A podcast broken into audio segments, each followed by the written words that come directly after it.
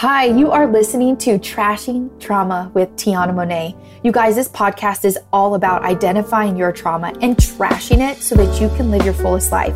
Yes, that means discovering who you really are, having healthy relationships that actually last, and living without fear. Let's get started. Hi, everybody. I am just grateful for everyone who comes and listens and literally because I feel like if you listen to this and it blesses you and changes your life or encourages you to go and heal your trauma, that you're going to be different and you're going to be better and you're going to find what true happiness looks like for you. Um, because ultimately, happiness is when we feel good about ourselves. And today, I'm just taking a moment to empower you because I feel so empowered. And as you know, I am on this trauma journey of trashing my trauma and really just wanting to support you guys through that because I feel like I'm so excited about it. I know that I'm seeing great change in my life personally, and I want to make sure that you feel that and you see that, and that I am someone that is just extremely transparent with you throughout the process. And I can't wait to tell you of so much about what I've learned. And today I'm going to share my story about codependency. I'm not going to go into like great detail of all the things that I've learned, but I am going to touch on some things and just talk to y'all today as if we're best friends and you've known me forever. And I want to really express some of the things that I've learned and that have stood out to me. And I'm going to start, as always, with something from the book From Poverty to Power by James Allen. The very short excerpt here. And it says, Do you wish for kindness? Be kind. Do you ask for truth? Be true. What you give of yourself, you find. The world is a reflex of you. And I just love that because prior to literally a couple of weeks ago, when I actually started to read this extraordinary book that I want to highly recommend, it's called Codependency No More by Elizabeth Cloud. I would have never said that I'm codependent. I would have absolutely admitted yep, I have trauma in my life. I need to heal my inner child. Um, I have some anxiety and like all those, I guess, normal words that we, a lot of us hear, even though I guess codependency can be considered a normal word. And I've heard codependency before, but I personally was telling my best friend, I was like, if you would have told me or asked me if I thought I was codependent, I'd be like, no, no way. There's no way. But I had been having a conversation with one of my really good friend who's known me since I was six years old. And a couple of months ago, we were on the phone and she told me that she had um, purchased this book and someone else that she knew did as well. And they both were like, I did not realize how codependent I was. And so, of course, I had to get the book. Here I am today, just finished the book last night. And there's so many things about myself that I realized that I was like, oh my gosh, I am so codependent. That's probably like my number one toxic trait from my childhood. And a lot of people who grew up in a grew up in a childhood where parents were not like connected to you or they didn't talk to you a lot or there was a lot of violence, um, abuse, physical, mental, emotional abuse in your home, you very likely have a codependent nature. So I'll repeat it again. The book is called Codependency No More how to Cure Codependency, Start to Love Yourself, and Fight for No More Codependent Relationship Ever by Elizabeth Cloud. So, what I really want you guys to get from this, and obviously, if you get something else from this, amazing. Um, but my goal today is to, again, get back to us taking control of trashing our trauma and living our best life. And I'm going to go through six things here after I kind of just talked to you, like we're on the phone, um, about what I realized when I was reading this book. So, in no particular order, um, when I had been reading about codependency, it really touched on a codependent person can really is someone who strives to be like or pursues perfectionism. And right away, I'm like, okay, this is literally a mirror. Like, I'm probably going to look through a mirror for every single word.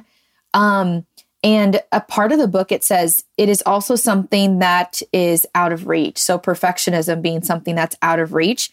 Um, but those who tend to be perfectionist are never sure of what things are good for them. They always think that they are failures because they couldn't keep up with their own expectations.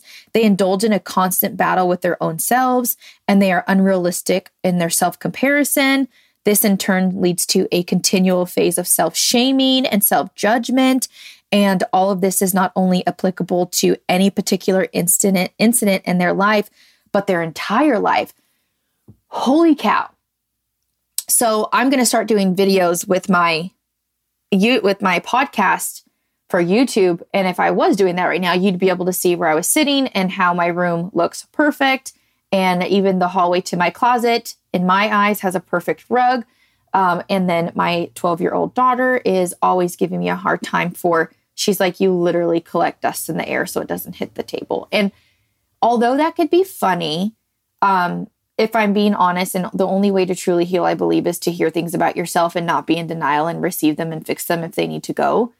And I am obsessed, uh, almost, well, probably obsessively compulsive with my closet being color coordinated, everything being in order, my house being as perfect as I could possibly get it to the pleasing eye.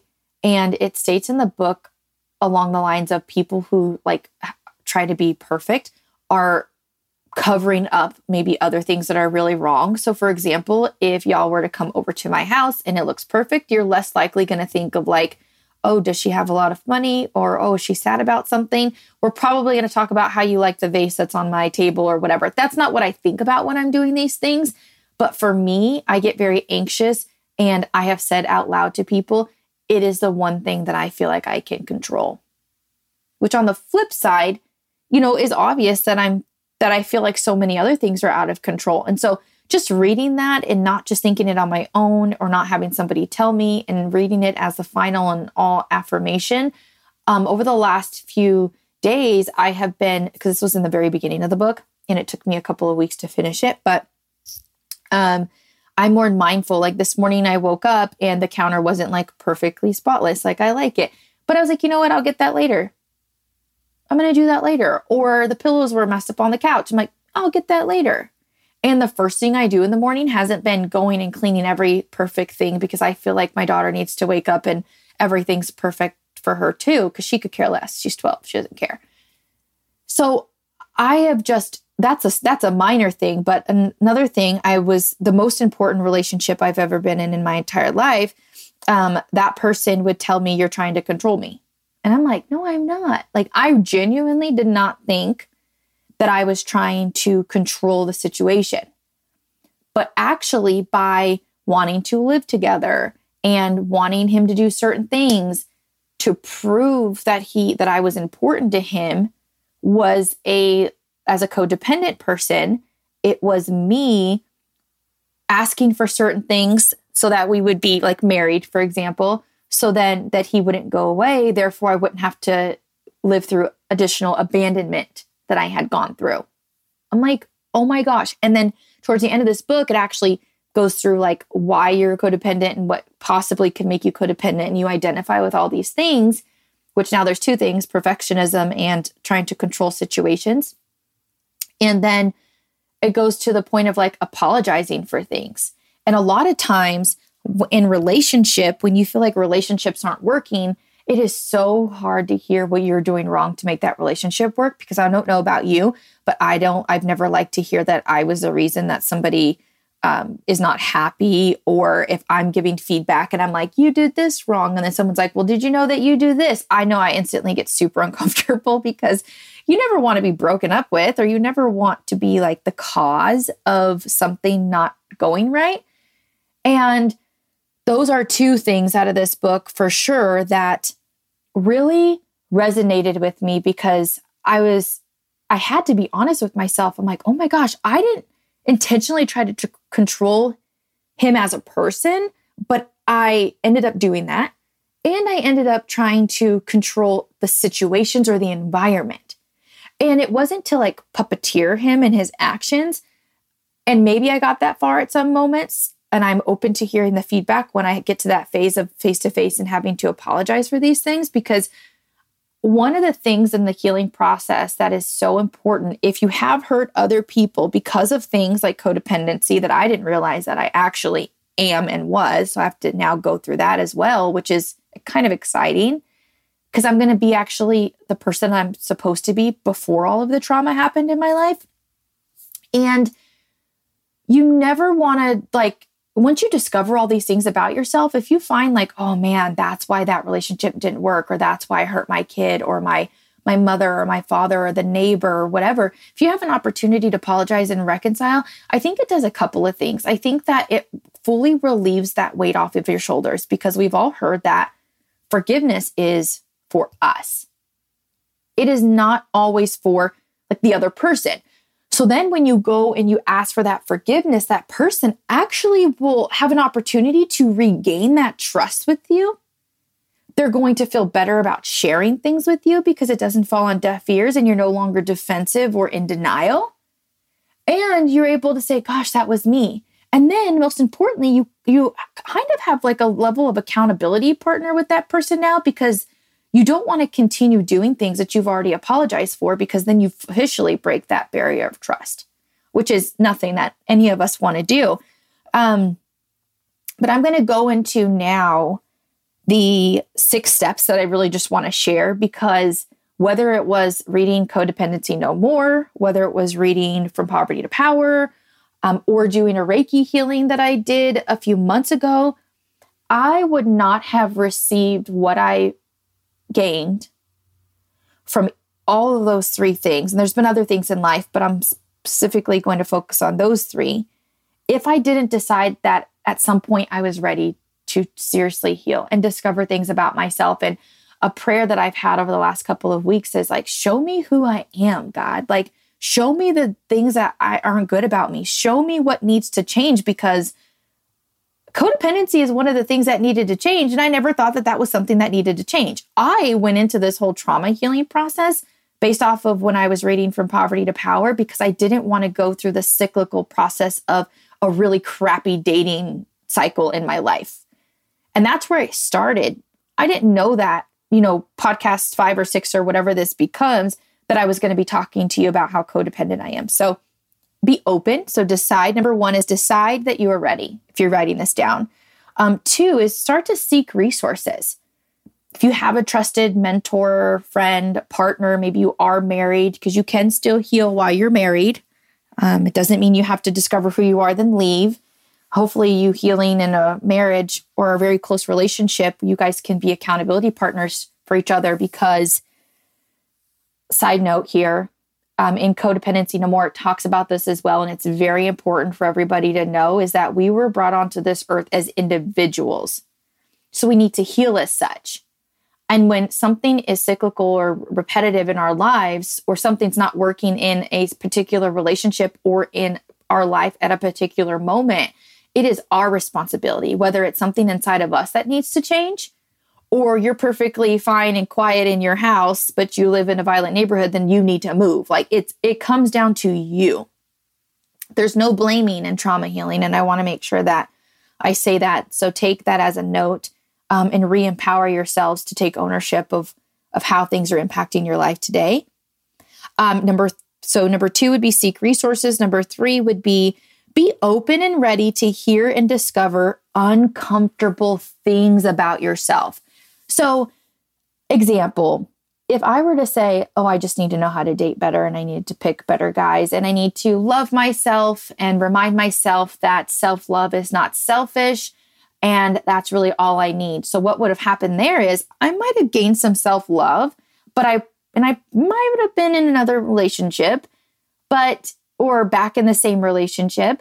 However, I would have never identified with the codependent behaviors that I have in the codependent behaviors, uh, one of them being um, wanting the person around me all the time and not living like my own life completely, like kind of meshing into living one whole life. Like we worked together, we lived together, like there was, we neither of us had any space. And because of our past, there was no trust. Therefore, neither of us wanted to be away from each other, mostly me.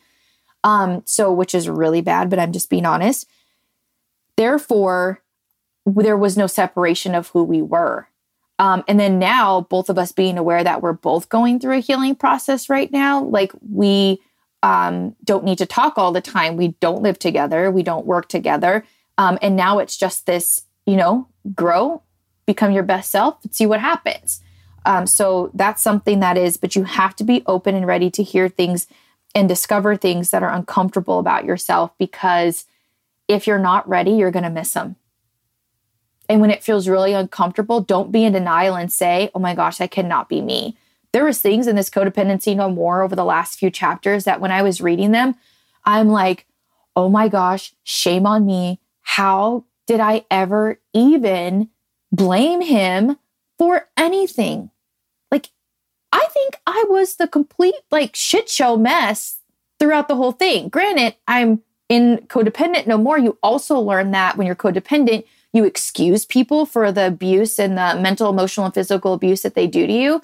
And I also realized that I can't excuse anyone's behaviors, but I also needed to take ownership of mine. And it's really hard for you to like just focus on yourself when you know that it's like when the teacher tells you to stop talking, but you know both of your people are talking, but your teacher just points at you and you want to say, but what about in healing? It's don't even say, but what about just shut up, focus on yourself and heal yourself but be open to it.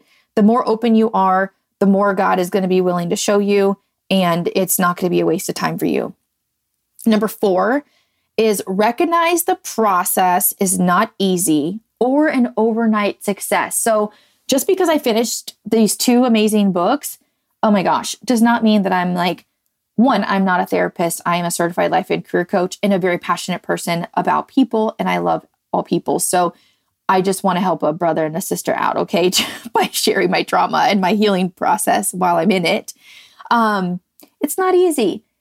I think some of the hardest things I've read or faced, besides somebody telling me what they don't like about me or what I'm not doing right in a relationship, had been the last three chapters of this book where I realized, holy cow, like these things really have to go, or else I'm going to probably hurt more people and I'm going to end up hurting myself. So there's number four. Number five, put into action immediately what you can change. So, for example, I was put on blast as a codependent over the last couple of weeks reading this book, and I was slow to text this person. I didn't initiate going to see this person, and I focused on me. I was doing my HIIT workout because I do workouts every day. And during my workout, I was, my mind was, I was doing the workout, but my mind was on this person, wondering what they were doing, were they seeing someone or what was going on? But I actually had to just stop during my workout and I said, You are fine. And I was fine. And so I just want you to be aware of that. Like, you are okay. Even though the process might feel a bit messy, you're okay. It's not going to change overnight. Just take the things for what they are and what you're learning. Immediately, you're going to be able to see some things that you need to do differently in order to change. And I'm just here to empower you to do those things. Um, number six, and the final one is be happy and excited about your new freedom. A lot of us in this day and age, especially with COVID and financial things happening, like we want financial freedom.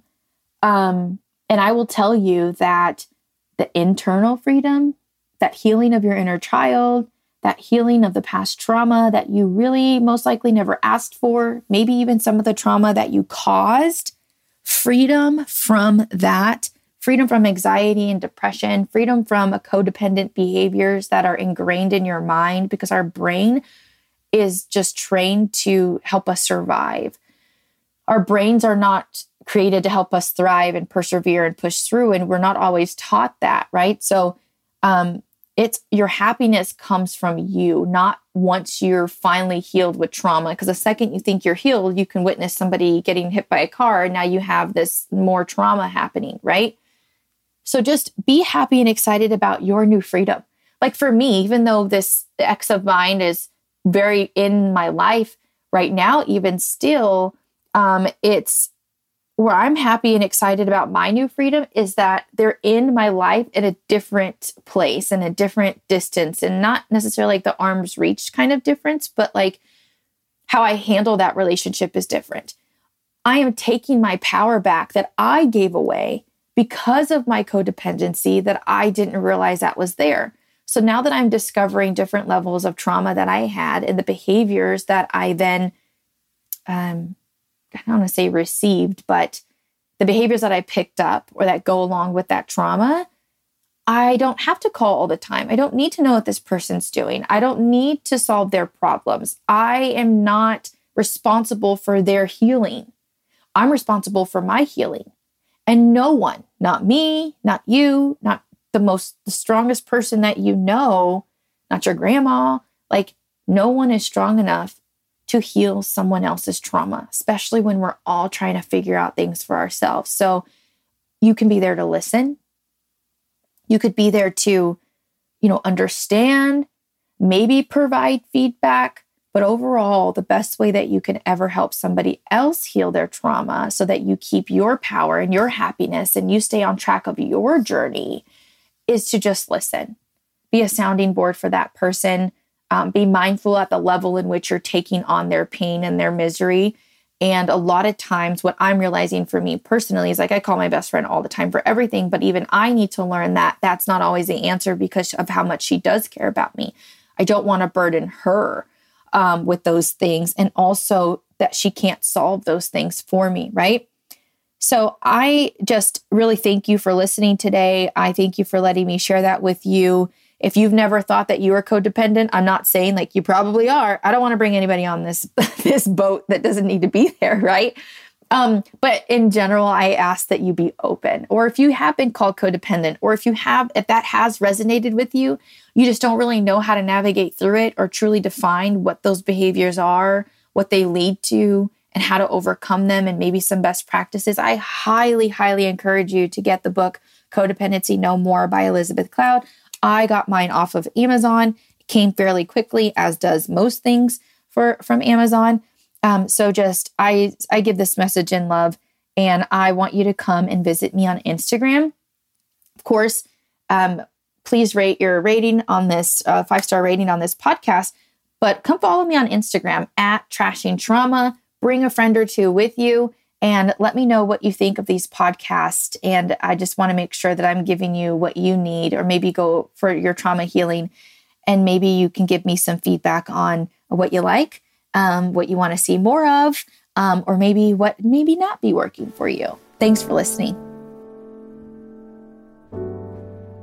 Thank you so much for listening today. And as always, I truly hope that you heard something today that resonated with you and that you can instantly implement into your life to make it so much better. Now, I want to be sure that you subscribe to this show wherever you get your podcast. And I also want to ask that you give us a five star rating so that we can meet more people. Share this podcast literally with every single person that you know. We all have our trauma, and the healing process is so real. I love you guys, and I'll see you on the next podcast.